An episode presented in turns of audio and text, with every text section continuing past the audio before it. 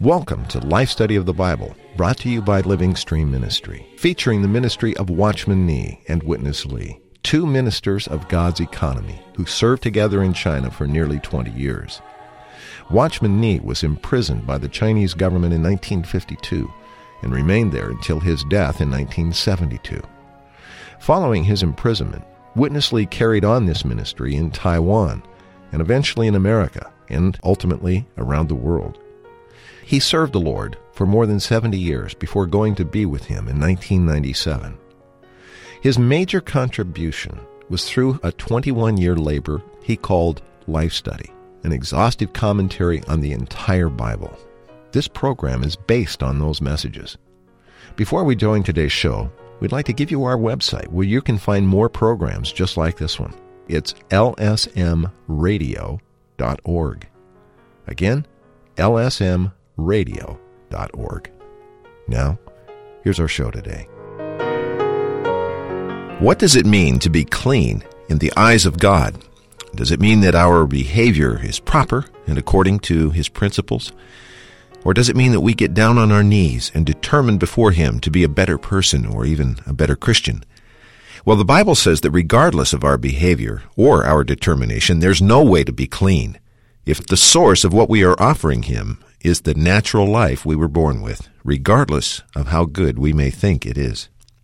So what is God's view of us and all mankind in our natural life? Well, we'll take a look today during this life study program from Leviticus, and Bob Danker has joined us for today's program. And we will see today that the very source of all human life is depicted in this very riveting account in chapter 11 and chapter 12 of Leviticus. Bob, welcome back to the program. It's good to be with you, Chris. I really feel that this book of Leviticus is marvelous in all the pictures that it presents to us and in how relevant these pictures are to our Christian life. We can apply all these things to ourselves. We touched this matter of the dietary regulations, and uh, what was opened up there really set the tone for the second half of this book of Leviticus. These pictures are incredible and how uh, applicable they are to us. They are, Chris, and just by way of review, in Leviticus chapter 11, a number of regulations are presented concerning the diet of God's holy people. And certain animals and things are declared to be clean, some are declared to be unclean.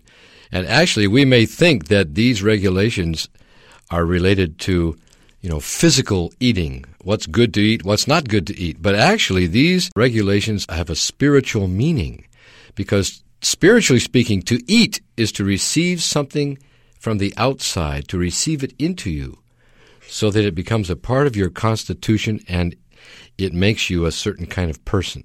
And all these Dietary regulations refer to our contact with persons, different kinds of persons, which can either defile us or nourish us in a proper way. And we saw that certain kinds of people are not good for us to eat. In other words, they're not good for us to have an intimate relationship with. Otherwise, we will receive something from them into us that will make us unclean. And at the very end, we saw only Christ is clean. Right. So only He is worthy that we should eat Him. We should eat nothing but Christ. He is the reality of cleanness. Well, Bob, we want to go on today. We actually have a lot of ground to cover. We're going to try to hit a couple of main points from two chapters, chapter 12 and 13 now as we go on. Now we come in chapter 12 to childbearing. Actually, what is depicted there. The woman, following the bearing of a child, in Leviticus in these uh, regulations was considered to be unclean for a specified period of time. That means she was to be isolated and all contact was to be avoided uh, until a certain time, and at which time then she was to bring forth an offering before she could resume normal contact among God's community at that time. This is equally, I think, insightful and going to bring a lot of insight to our listeners today as we see what the significance of this is. Let me read a couple of verses from chapter 12 and then we'll join Witness Lee, Bob. Verse 1 says, Then Jehovah spoke to Moses, saying, Speak to the children of Israel, saying, If a woman conceives seed and bears a male child, then she shall be unclean seven days, as in the days of her menstruation she shall be unclean. And she shall remain in the blood of her purification thirty three days. She shall not touch any sanctified thing, nor come into the sanctuary until the days of her purifying are fulfilled. That was verse 4. Let's go on to verse 6. And when the days of her purifying are fulfilled, for a son or for a daughter, she shall bring a year old lamb for a burnt offering, and a young pigeon or turtle dove for a sin offering to the priest to the entrance of the tent of meeting. Very interesting, Bob. Let's join Witness Lee. This chapter tells us that we are all together unclean already from our birth. And uncleanness is just the source of which we were born. It is not just because we contact something unclean, so we become unclean.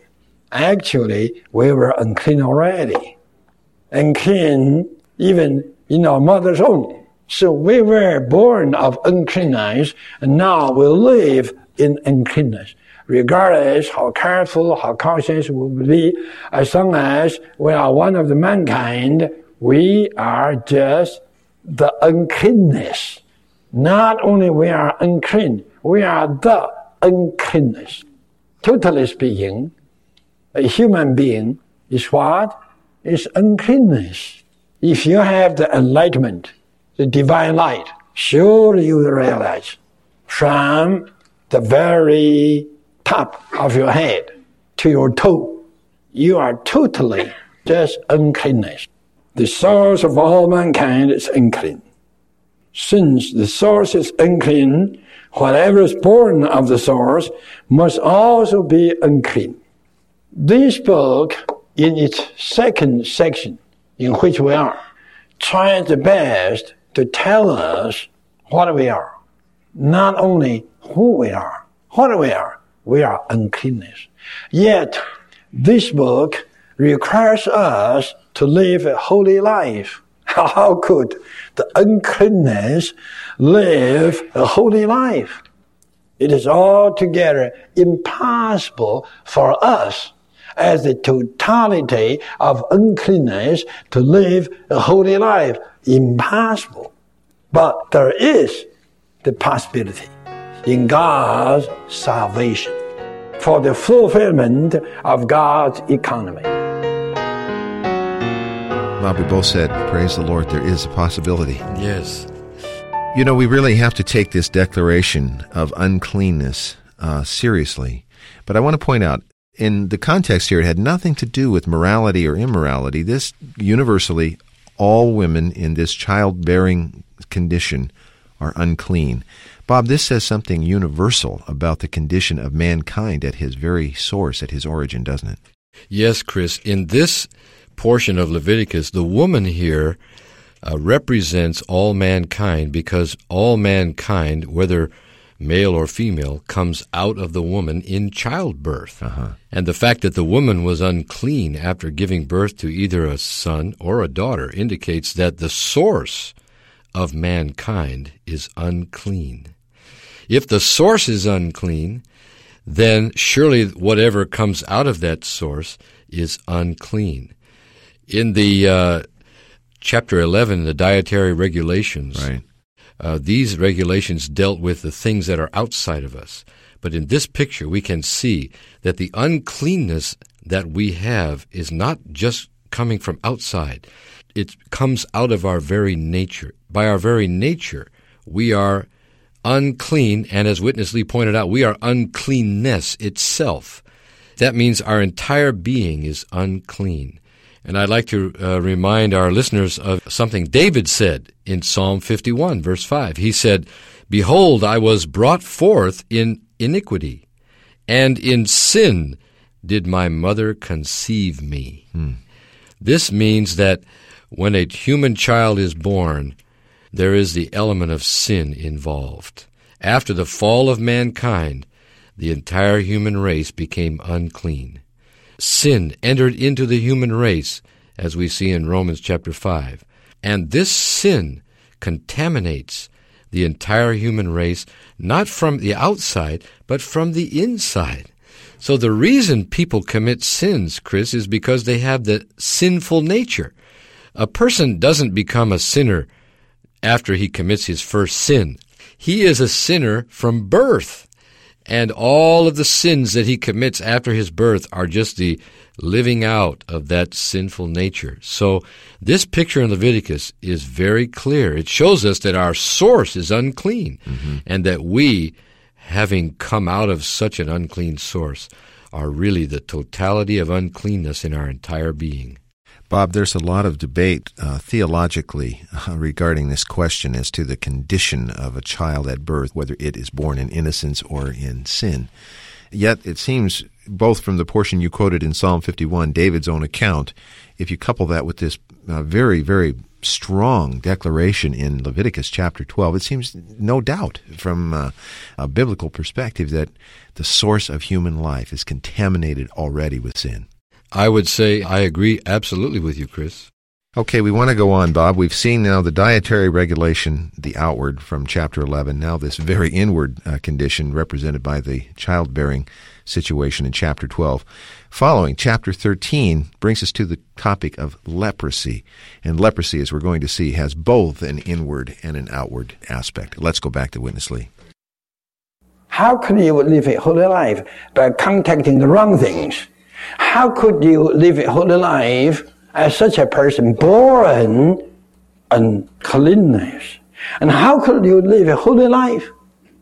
Quite often, factors came into you from without and becomes an effect from within to make you just leprous.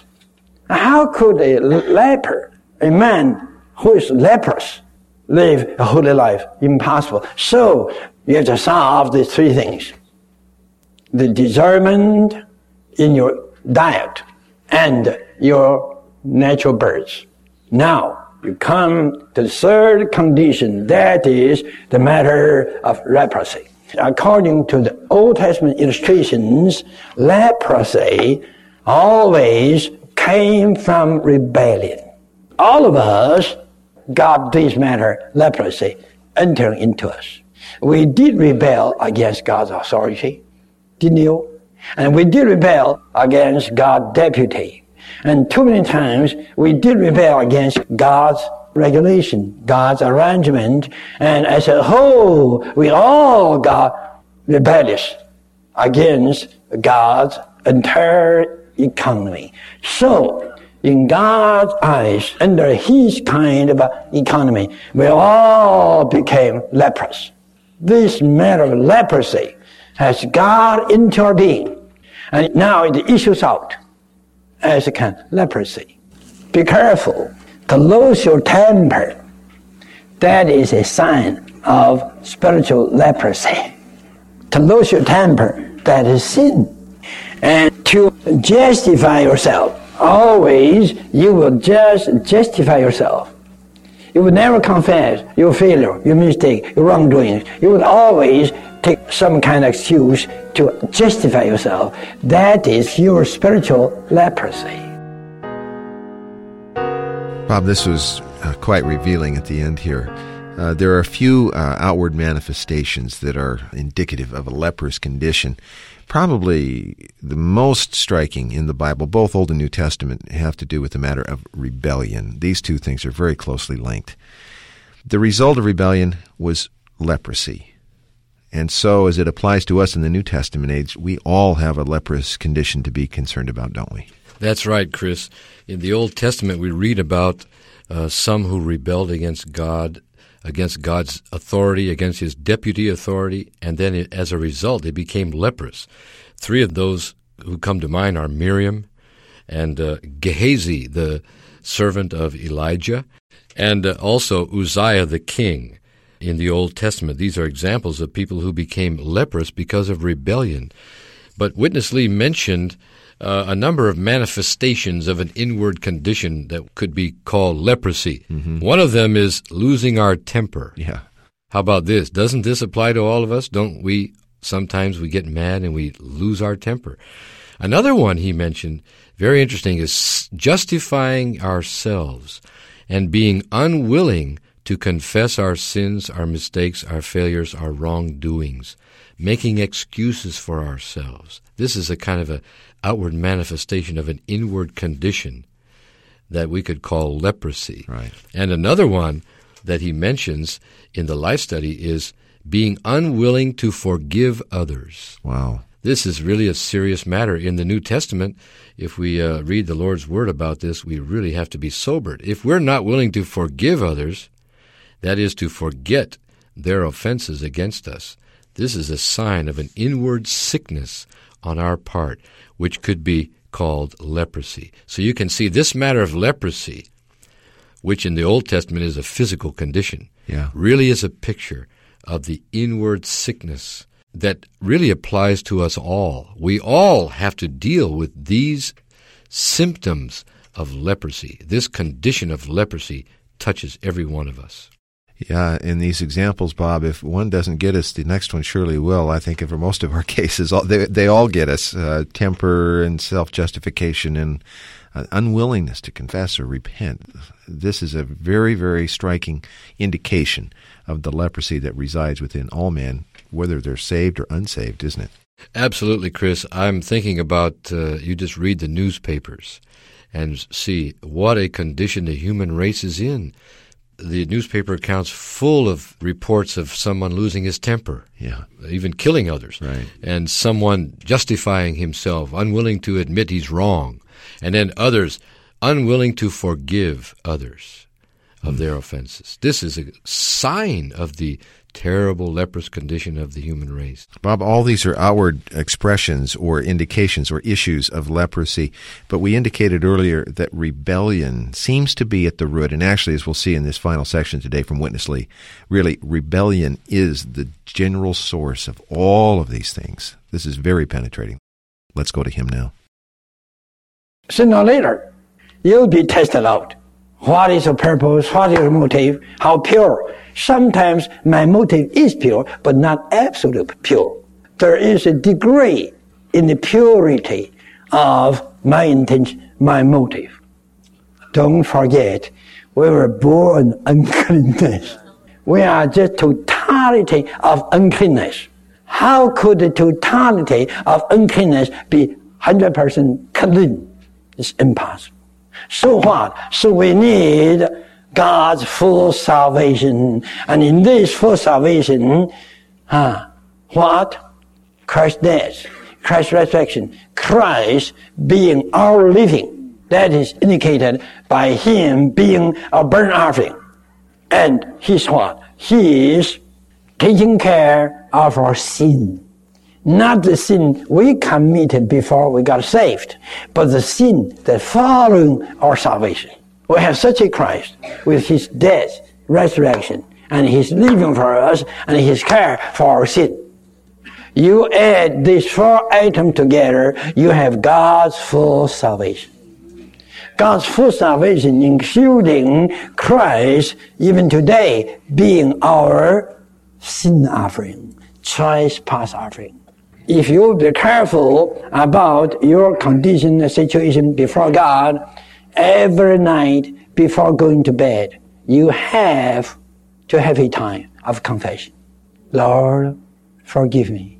Still today, I had no intention to commit anything, yet still today, in many cases, in the case with my wife, in the case with my boy, in the case with my parents, in the case with brother so and so, in the case with sister so and so, my motive was not that pure. Lord, you know.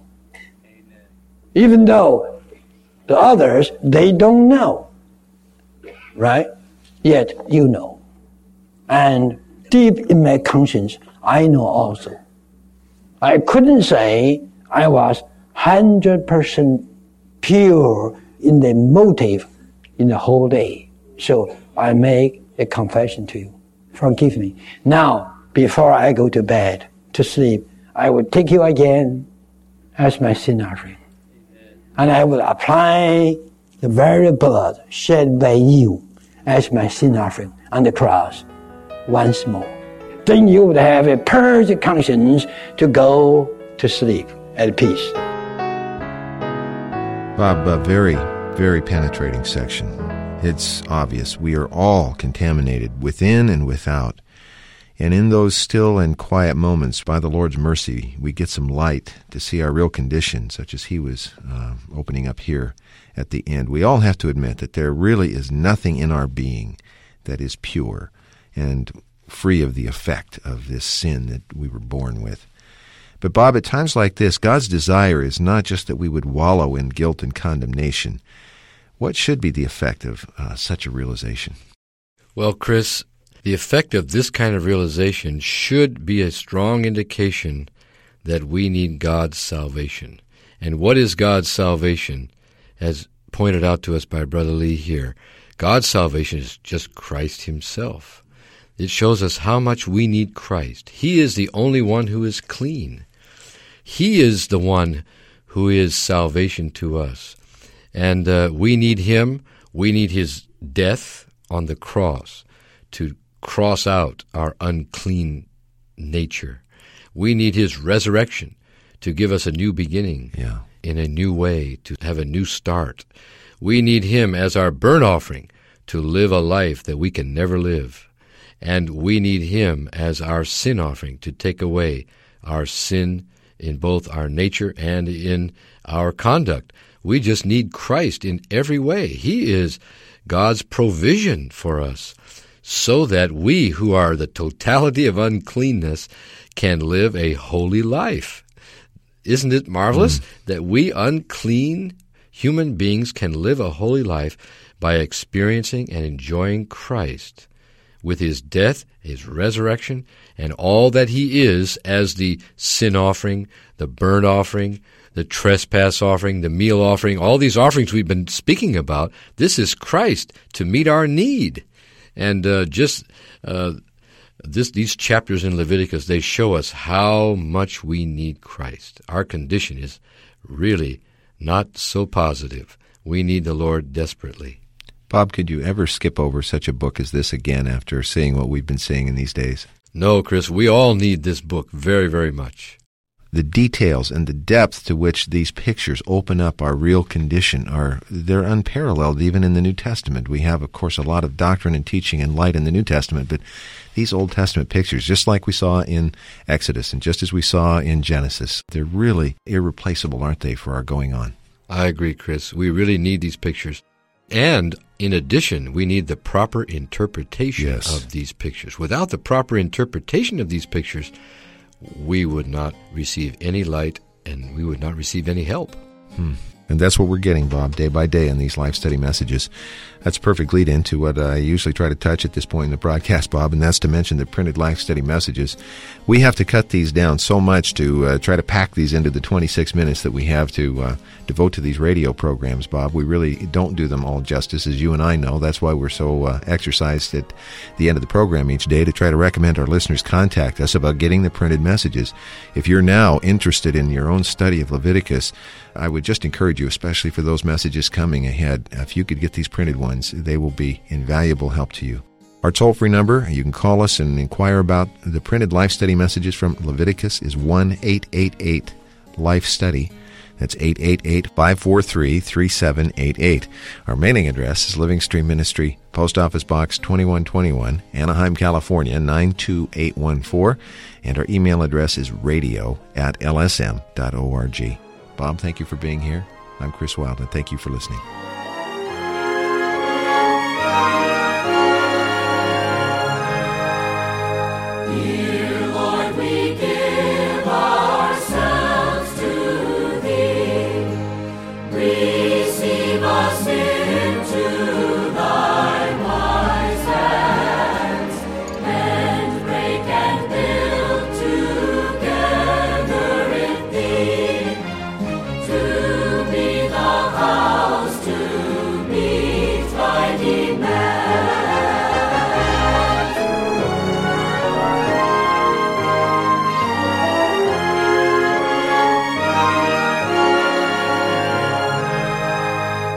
Thank you for listening to Life Study of the Bible with Witness Lee, brought to you by Living Stream Ministry. If you'd like to read the works of Witness Lee and Watchman Nee, just visit our website, ministrybooks.org. From there, you'll find over 600 complete titles available to read online free of charge. Witness Lee's ministry stood squarely on the shoulders of his mentor and co-worker Watchman Nee, as well as those of countless ministers of the New Testament throughout the ages. The riches contained in his life study of the Bible represent the top, the cream of his 70 plus years of ministry, and range in topic from lessons for new believers to commentary and exposition on passages from every book of the Bible. But they all contain practical and deeper truths about the Christian life.